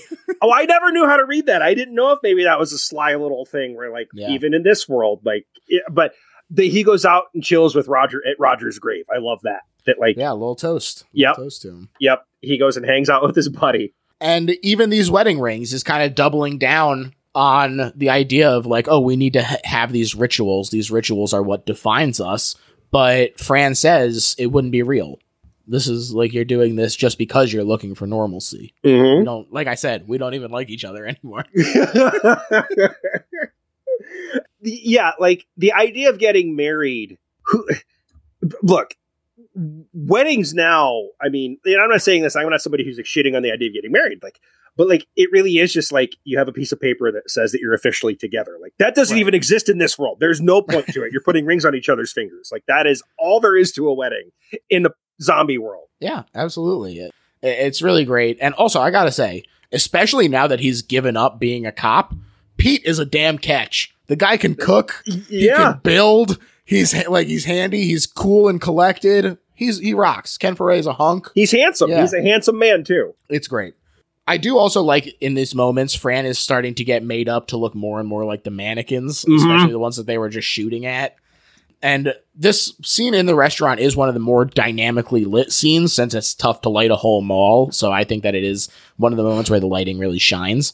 Mm, The joy of running through the mall is also starting to fade despite more awesome goblin music happening. And I love the image of post-coital despair instead of bliss between the two of them, where they're just like miserable in the bed. yeah, they look like they just like got done with a four day bender and not just like got done, you know, doing what's supposed to be like the most intimate and fun thing a couple can do. Like they just look like they want to be anywhere but there. right. They're just passing the time. yeah. Well, yeah, and that's like once they lose Roger, I think that's when the idea that they that really breaks this idea that like this is some sort of great place that we could stay forever because it's Yeah. eventually something's going to get them. The cracks have shown. Yeah. And time does pass, according to Fran's stomach. Storm's coming though, and I love them playing poker with these 50s and 100s to pass the time again. There hasn't been a broadcast for three days, snaps Fran at, at Flyboy while he fiddles with the TV. And I love this passive aggressive turning it back on after she turns it off and they're like staring each other in the eyes. it again just comes down to him feeling emasculated. Mm-hmm, mm-hmm. The helicopter lessons do commence, though. Unfortunately, this draws the attention of a gang of raiders, including Tom Savini as Pasquale Booba. Great name. I forgot that was his character's name, honestly. And he, I love his little switchblade comb that he uses for his stash. oh, that's such a great. I feel like that was like Tom's own creation to Yeah. have that be his like character's little thing that he uses. Especially because it feels very improvised when one of the other bikers is like, What is that? And he's like, Oh, you never seen one of these before? Like, That's just Tom being Tom. The rest of the bikers, though, are a real bike gang called the Pagans, which they said they don't remember how they knew to come. They just showed up. okay. the Raiders are drinking the champagne of beer though before coming in, so God bless them. Oh, that's right. They do have high life, don't they? Oh yeah. Oh yeah. and things are raucous, much like the hunting party from before, except now they're hunting humans. But again, that post-humanist perspective, perhaps they always were. Some people don't care for this particular bit of the movie with the biker gang, especially because it gets into like pie in the face slapstick shit. Mhm. But I, I think it's not that people don't like it. It's obviously like basically the final act of the movie and what sets up the ending. But the people think that it goes on for too long and throws in the slapstick and all that stuff. But like, I love this bit when they because it's you know I, the, the way they're in the car and they're like. Oh, there's just a few of us, and then when they look, it's like a fucking army come. I mean, they know that there's more than a few, but even when they see, they're like, "Wait a minute, this is like way too many for us." I also love Fran being like, "Well, if it's just three, Yeah, yeah, yeah. She's ready. yeah, this is great stuff. I do like it a lot. This is, I will say, it had to grow on me. That this is this the whole biker sequence did have to kind of grow on me, and I think that the reason for that is because it kind of takes you by surprise. Yeah, Based on us now being this many years with all the baggage of the zombie movie genre, we expect it to be the final confrontation between them and the zombies. Uh, eventually, it overwhelms them, and they just break through mm-hmm. but they are setting up from the beginning that it is humans at each other's throats that will bring down our demise here. Yep. And I think that in a way it is paying off the very beginning of the movie in a way that now that I have been able to take the time and piece them together works in a way that would be it's much more interesting than just having it be up eventually the zombie menace gets to be too strong.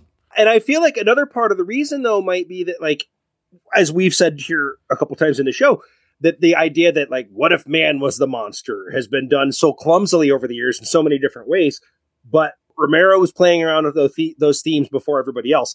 And it comes, like you said, it comes right back to the beginning where zombies aren't going to be the real. I mean, yeah, they're, they're obviously, if you, if you turn your back on them, they're going to, like, zombies are working on instinct, whereas hu- these humans are working on malice. yeah And that makes them more dangerous. Right. And Peter says, let's not make it easy for them," which I Yeah. love. Yep. I do also love it's funny in the background of them driving down the road. I look, I don't like to nitpick, so I'm truly saying this out of affection. But you can see like a regular car like waiting at an intersection in the background while they're all driving down the road, and it just like starts to pull off the other way, and and it cuts, and you're like, okay, that's fun. Maybe it was a zombie in a car. You don't know. They retain some memories. That's right. That's right. Maybe that was intentional. The noise does draw thousands of zombies as the raiders enter through the loading bay and all the alarms and stuff are going off. So Peter and Steven just let them fight it out. There's a fun scene of them driving through the mall on their bikes, which during the commentary they said you can't possibly appreciate how loud it was to have all of the bikes bouncing like the sound around the mall. And they said the vibrations literally set off the burglar alarm throughout the entire mall. didn't didn't one of the cars get destroyed during this scene too on accident? Like, didn't something get fucked up during this sequence? Yeah, I I think that you're right that like they like crashed it through one of the walls and they were like, ah, it flipped in a weird way and exploded and almost killed one of the Yeah. bikers. I thought so. I thought so. One of these bikers does the single dumbest move anyone's ever done in a zombie film, and it's what I love about. Okay, what's the, the blood pressure thing? I love it. Like, I do love it. too. I do too. Look, it's Romero was like saw one of those things. It was like somebody's going to die in one of these, and there's like, how do you possibly get a character in the middle of a zombie outbreak to like check their blood pressure? And it's like we don't really have to explain it. He's just some Yeah. dumb shit biker who decides it would be fun to do. And it gives us that really awesome. It's just the dumbest possible way anyone's died in a zombie film. he even tries to go for it the first time and his friend stops him. Yeah, And he's like, look, if I'm gonna fucking die, I'm at least gonna do it in this goddamn blood pressure machine. And unfortunately, I relate to this guy maybe more than I care to admit because my mom used to take us to a local drugstore in our town and they had one of these blood pressure machines. And I would just sit there and like poke at it and play with it. And, and I was, she was like, what are you even getting out of this? And I was like, I don't know. It's just something to fucking do here. Obviously, I didn't say fucking. they were super fun. They were super fun. I think every kid who grew up with blood pressure machines had that experience. Yeah. Well, and it gives you that chance to do like really, really funny. His blood pressure crashes on the machine. yeah. Like George always thinks that the, in Day of the Dead when the one dude gets his head ripped off and you hear his vocal cords stretching as he's Oh. getting yeah the pitch changing as he's getting his head torn off. Like he he a maestro. Which and again, it's funny because when you hear George talk, he's like a sweet old grandpa, but he'd have these incredibly fucked up ideas like that. That like, yeah, I love it. I love what it. if a guy's vocal cords stretched while he was getting his head torn off, or a guy's arm got ripped off in a blood pressure machine? now they get a fun shopping scene, which is great. I love they also mug a zombie, which is funny. yeah, yeah. And there is literally this pie fight and seltzer spray. Gotta have a little slapstick. Why not? Apparently, Chris and George fought about this a lot. They Yeah. said she thought it was stupid as hell, but he was like, it's getting so comical that you might as well. That this Yep. is literally the end stage of this. And they compromised by cutting their second cameo, which was here, out of the movie, where they were going to be dressed as Santa and an elf. And he said, We decided bikers wouldn't come dressed like that. So who were these people? The real Santa? I also feel like, well, I'm sure we'll talk about the two endings when we get to the end of the movie, but I'm really glad that we didn't get the original ending because it would not have fit the tone of this film. Mm-hmm. And I feel like the ultimate tipping point to we cannot use that ending was the pie fight. Like maybe that was where it was like, this doesn't work at all after you've had that scene in here. Right. Yeah. They they chose their path, and uh, to swing back the other way would not feel earned. Almost. No, even though all. is a lot of bleakness to the movie, there is also that levity that does kind of puncture anything that they might try and do at the end like that. Yes. And it just would not have. It, you, you can't go from a pie fight to like the ultimate bleak ending. You can't do it. Although Doctor Strangelove went from pie fight to nuke. That's true. That's true. Also, I love one last call out from this shopping scene here is when a guy picks up a shirt and tie combo and then throws it back down when he realizes what it is. or the guy who's just smashing shit with a sledgehammer. Like, give me that hammer. Yeah, oh, yeah, I just want to break everything. he, he picks up a TV. The other guy's like, "What are what are you gonna watch?" And he's like, "Oh yeah." He fucking throws it down and takes a hammer to it. Love it. Someone throws him the hammer from his. He's like, throw me that hammer. Hell yeah. Flyboy Steven is pissed at this intrusion on their territory, so he ignores Peter on the walkie and he starts popping shots at him, which pisses him off more. Now we've got a war. I also love there's a cool visual communication here, which, you know, we talked about how Romero doesn't necessarily get a lot of respect for the actual composition of his shots, but here you can see like his eyes are warped because we're looking through the like the drinking glasses Mhm. at him and it does this really cool sort of perspective change for like oh yeah he is deranged in this moment he has lost Yeah. his cool But I feel like it ultimately, Flyboy is correct in doing what he was doing. He nothing. They, they weren't going to stop. You know what I mean? Piss him off or not. Like they were losing this mall. i mean it's interesting because obviously all of their work is now set back to zero anyway you know they Yeah. let all the zombies in there's a huge hole in the wall Yeah. even if they don't take them all they also are losing them all no Yep. matter what Yep. So they they lost. The, what they were fighting for was the mall, and they were losing it no matter what. Right. They do eventually corner Flyboy in the elevator shaft and they shoot him in the arm. And Savini does get killed by Peter from above, though, which is fun. And the Raiders take their winnings and they head out, except for this blood pressure guy. He couldn't resist. Savini deserved a better death. I think. Like that's Yeah. one of my other complaints about this movie is that they should have gone all out and had Savini get like the like torn apart sort of death. It's you funny know? that he just, like, after all he did, though, they're just like, all right, you just fall off the second floor because you got shot. yeah, it's very lame. Now, like we said, the mall is fucked though, and Peter is hurt bad, and it's even worse as he's ripped down by his legs in the elevator shaft. I love this. You know, time and time again, they warned him about his hubris, and even Mhm. if he is right that they lost it and this is an unforgivable intrusion on their territory, he got warned. Don't Yeah. do this, and his hubris costs him his life eventually. Yeah, We'll just wait a while and see. Peter tells Fran. As we see the zombies gorging themselves in the mall. yeah, because she wants to go see if he's there. Like, yeah, we'll we'll, we'll just hold out and see if he comes back. Fran is ready to go now that it's light, though, but Peter just keeps watching the stairwell as the mall gets overrun again. And th- I love, I love the zo- the zombies get a shopping scene too, just to reinforce the idea that they're us uh, once Yeah. more. Yep, it's their mall again. Exactly. And Steven is joining them. He leads them to the wall where they hid the stairs. Steven, you fucking snitch, bro. The best zombie walk ever committed to film, though. When that elevator great. opens, he has the best. I don't think there's ever been a better like zombie, like especially like freshly turned, like still Mhm. sort of learning to use his legs, Yeah, he's got like the the hand like sticking the out with the gun just gun like, hanging on it. He's awesome. It's so good. It is great. Peter tells Fran to escape. I don't want to go. I really don't, he says, and he prepares to shoot himself as she goes for the helicopter, but he changes his mind. He hasn't actually given up yet. Hell yeah, Peter. he makes a run for the roof. He does some sweet kicks. dude it's so funny because he's got that gun to his head and it's like all of a sudden he remembers like no i'm a fucking badass. What am i doing? And like the hero music plays as he's like punching. He punches so many I, we have not talked about how he was cold cocks like five zombies in the face in this movie too. Like It's he is just a punch machine.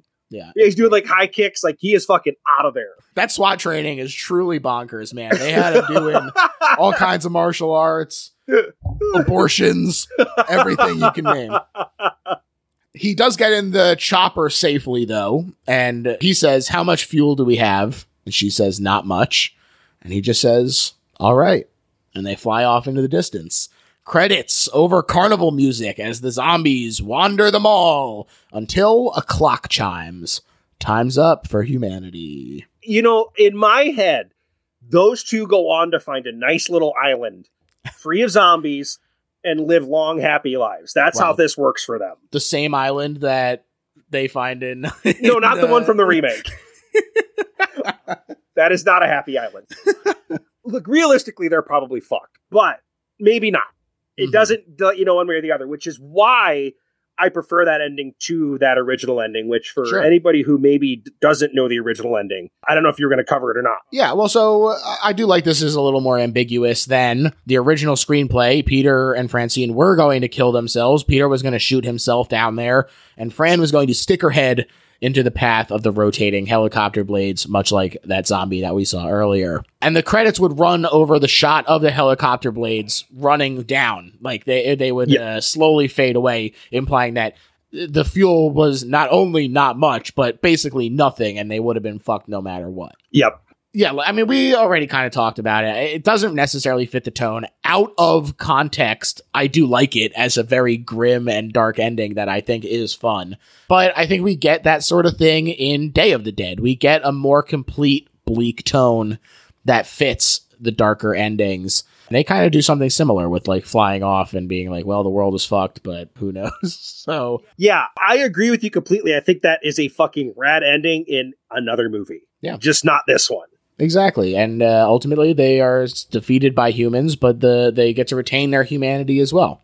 Yeah, look, I had to watch two friends die in this movie. I don't need to watch all four die, you know? That's Absolutely. I do also, before we sum up why this is the best, I wanted there were a few quotes from George that I couldn't fit anywhere else into our discussion that I did want to read off. First of all, the commentary was recorded in early 2004, so they talked a little bit about the at the time upcoming remake. And George was like, "I don't think it helps or hurts, but also I don't really want to know anything about it or care to."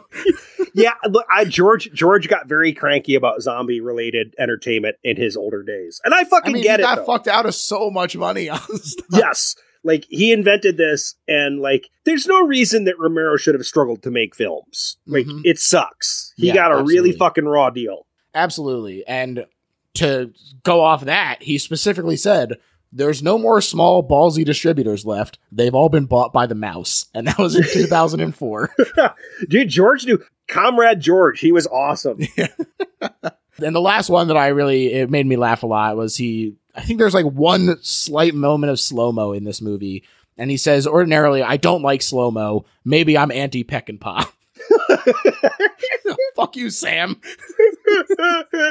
he is the best. I his interview, his commentary tracks are always such a pleasure to listen to. Interviews with him are always so fun. I miss George so much. Like it's funny. George is one of those ones that I remember exactly what I was doing and where I was when I found out George Romero passed away. Like it's one of the ones that will always be in my head is like finding out George Romero died. It, it- I was I was bummed as fuck. Like I was super super bummed because you know, it's not just day. Like I love Dawn, I love Night, I love Martin, I love Creepshow, I love Monkey Shines, I love The Dark Half. I even like Bruiser. Yeah, me too. Peter Stormare is going off the fucking walls in that movie. Yeah, he was a Knight Rider. I mean, he was a great director who Absolutely. I feel The like Crazies is great too. yeah, the Crazies is great too. Crazy's another one where I actually think the remake is pretty decent as far as those go. Haven't checked it out yet. actually. It's not bad at all. Honestly, it's not bad at all. Yeah, I think that it is a shame that he wasn't able to kind of just do whatever he wanted. And I, I honestly, I think that that's part of why the amusement park was so exciting is because after all these years, not only did we get another Romero movie, which would have been exciting in the worst case scenario, but then it also was fucking awesome. like Yeah. it also was good. And Yeah. you're like, oh, what a sweet relief that I don't have to be worried about it being terrible and, and being like, oh, should you have released Yeah, this? There's a reason yes. that this was hidden. No, yeah, it was great. Yeah, it is. And this is great too. And in fact, now we've reached the part of the episode, Eric, where we sum up why this isn't just a good horror movie, but is in fact the best horror movie ever made. And I'm going to let you start. Okay. So at the end of the day, it scratches a lot of my itches. You know, you've got zombie carnage, you've got smart social commentary, you've got this like time capsule that makes you feel like you've entered another world, especially as somebody who grew up with malls. You've got all of these things that come together, but ultimately for me, what makes this my favorite horror movie of all time is again, you're spending time. It's the cast is super small. You've got four characters that you spend this entire epic journey with that you lose along the way. A couple of them, and it hurts when you lose them. They're not hmm. again not just fodder. They're not just there to. You, in zombie movies, oftentimes like you you want to see people get eaten. There's people that you Day of the hmm. Dead is full of people that you want to see get eaten the entire fucking movie. You know, Yeah. like, and I say that as somebody who loves Day of the Dead too. But it's ultimately to me what it comes down to is that this is the complete and total package as far as a, a film goes, not just a horror film, but a film. There's thrills, there's humor, there's drama, there's great characterization, there's great social commentary, there's violence, and what matters the most to me as far as this movie goes is it is a fucking fun time from start to finish. It is endlessly fun. I have watched this movie so many times and never, ever, ever do I like look at my watch, look how much time's left. Like it's, and that's the other thing is there are tons of downtimes in this. Lots of car- parts where it's just like dialogue or characters together Right. But everybody is so likable and so endearing that it just it is like a total package movie for me like every one of my boxes it ticks off so Oh, yeah. that's why it's not just my favorite horror movie of all time but my favorite movie of all time Absolutely. To me, this is the best horror movie ever made because it is an immaculate balancing act. It is funny, like you said, it, it has this light satirical tone, but it also, the message that it's trying to communicate doesn't get lost in that either. And a lot of times, especially when they're trying to hit like the jokey moments in, in other movies, less capable movies, they might have to lean on violence that is stylized out of realism. Mm-hmm. And this movie doesn't have to do that. It is intense violence, but it is realistic violence in a lot of the ways in terms of like the blood, like the stomach being ripped open and everything. It's scary because you go, oh, that looks real to me, not, oh, I'm laughing because there's blood spraying a thousand feet in every direction Mm-hmm. on top of this deft writing tone, I mean, the performances are really great. You know, I think it is kind of a, I don't even know if I agree with it, but it is a pretty common critique to say that the naturalistic performances that happen in a lot of Romero's movies get criticized as not being great. And I think that there is a naturalism to them that doesn't necessarily feel like actors all the time, but I think that it is to the movie's benefit every time, basically, that it makes the world feel more lived in. You know, you have Ken Foree, who is absolutely doing a great job. He's a he's a great actor, but all of the other like I mean Roger and and Steven and everyone like they feel like people. Everyone feels like people to me. They don't feel like archetypes or anything. They they each have their own personality and it's something that is really easy to lose, especially in a movie like this. I've talked about how I like the longer runtime. I think that that is rare for a movie to make me be like, yes, give me the the much longer cut. Mhm. And it just all comes together perfectly. The what a what an amazing confluence of of talent that that gave us this movie, and uh, all three of, of this this trilogy is is incredible. Yeah, and and this is the crown jewel of them, sitting right in the middle you brought up a good point that I didn't think about during mine too with the length thing. Like, don't get me wrong, like, you know, movies that I count among my favorites, a lot of long, Assassination of Jesse James by the coward Robert Ford is like three hours long. Uh, Zodiac, you know, there's like, I'm a big fan of long movies, but I constantly talk about how great a tight 90 is. And the fact that, like, there is a shorter version of this movie, and every time I'm going for the longer one is a testament to just how good everything in this is. Absolutely. It earns the length, and that's yeah. the key. You know, it's, yep. It's not a question of like, oh, I am unwilling to give a movie my time. I'm just unwilling to waste my time. Right. And there are plenty of movies that pad for padding's sake, and this does not have that. Even exactly. look, we're talking about a zombie movie with a pie fight, and there's no padding in this like, you know what I mean? Like, there's nothing that feels like it's there just for no reason. Absolutely. Eric, I want to thank you so much for coming on the show, man. This was so much fun. Please tell the people where they can check you out on Twitter, the show, everything. So my two, and by the way, thank you for having me. The show is tremendous, and you don't understand. Like one of the worst parts about my show is not getting to talk a lot of horror. That's why I, I mean, there are tons of horror movies with soundtracks, but like I pretty much save. Well, I'm getting ahead of myself. So you can find me on Twitter at U W E B O L L O C K S, which, yes, just like the director, but a lot of people pronounce it. I never say it out loud because most people think it's Uwe Bullocks, but it's actually Uwe. Uwe is how, course, yeah, Uwe. Yes. Uwe Bullocks would be how you would say that. And my podcast is Soundtracker, which you can find on Twitter also at Soundtracker with an underscore at the end. The show itself, it's looking at every film, not every film because there's so many, but as many as I can cover movies that had original motion picture soundtracks. So I'm not just talking like the big ones. You know, I've done like Batman Forever, I have done The Crow, but I've also done movies like Roadhouse where it's just like fun to talk about the movie and the soundtrack. I didn't even I was vaguely aware that that Roadhouse had a soundtrack, but it was a fun movie to talk about. So that's that's the gist of this. It's a half movie, half music discussion where me and a guest will talk about a movie for the first half, talk about the soundtrack track by track for the second half, I will break down like what the top tens were like when the movie was released, the top tens were like when the soundtrack was released on the movie charts and album charts. I give recommendations at the end, do a ranking system. And uh, yeah, it's but it's very unpretentious. I, I didn't go to school for music, so I'm not going to sit there and be throwing out terms like they hit the wah wah. I have no idea what I'm talking about. You know, I'm just like it's like this is a good song and this is what album it came from, and dig into them a little bit. But the reason I said I'm getting ahead of myself is we still have to figure out what exactly it is. But George, you're on for October, so you will be oh, doing yeah. some horror movie in October. We got to find a good one with a good soundtrack here. So, oh yeah, but yeah, I don't get to talk horror enough, so. I really appreciate you having me on here because any chance that I get to talk about horror, you know, it's like my first love, and I only really allow myself to do it once a month on the show. So it's it's nice to have excuses to talk about horror outside of the context of my show because it's been what almost a year now since I've done a horror movie on on on Soundtracker. So this is a great time, and I really am glad you reached out to me. And more than anything, I want to thank every one of your prior guests for not taking Dawn of the Dead 1978 somehow. I don't know what the fuck is wrong with all of you, but I am so happy that this was available for me to come talk about. I can't encourage you all to go and check out Soundtracker enough. Even if he hadn't invited me on, I would be saying the same exact thing. It's a ton of fun. I love the format. The song by song breakdown in the second half is so much fun. And you've got great guests. You know, it's it's a ton of fun going through it and the movies are all great. I mentioned that you did Lost Highway, which is a lot of fun. That's with Scott Wampler, who I, horror fans probably know mm. from mm. The Kingcast and everything. So lots of great tie in there. Just great stuff. Definitely go check that out. Thank you so much, Joy. I really appreciate that. I really appreciate that. As far as my plugs, you can find me on Twitter at Little Horror PHL. That username applies pretty much everywhere, including Instagram and Letterboxd, and also Patreon.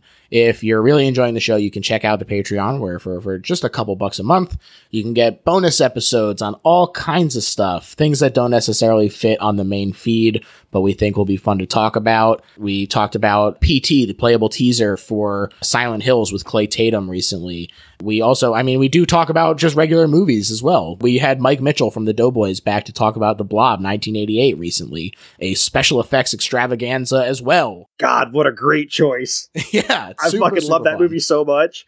It is nasty, nasty one.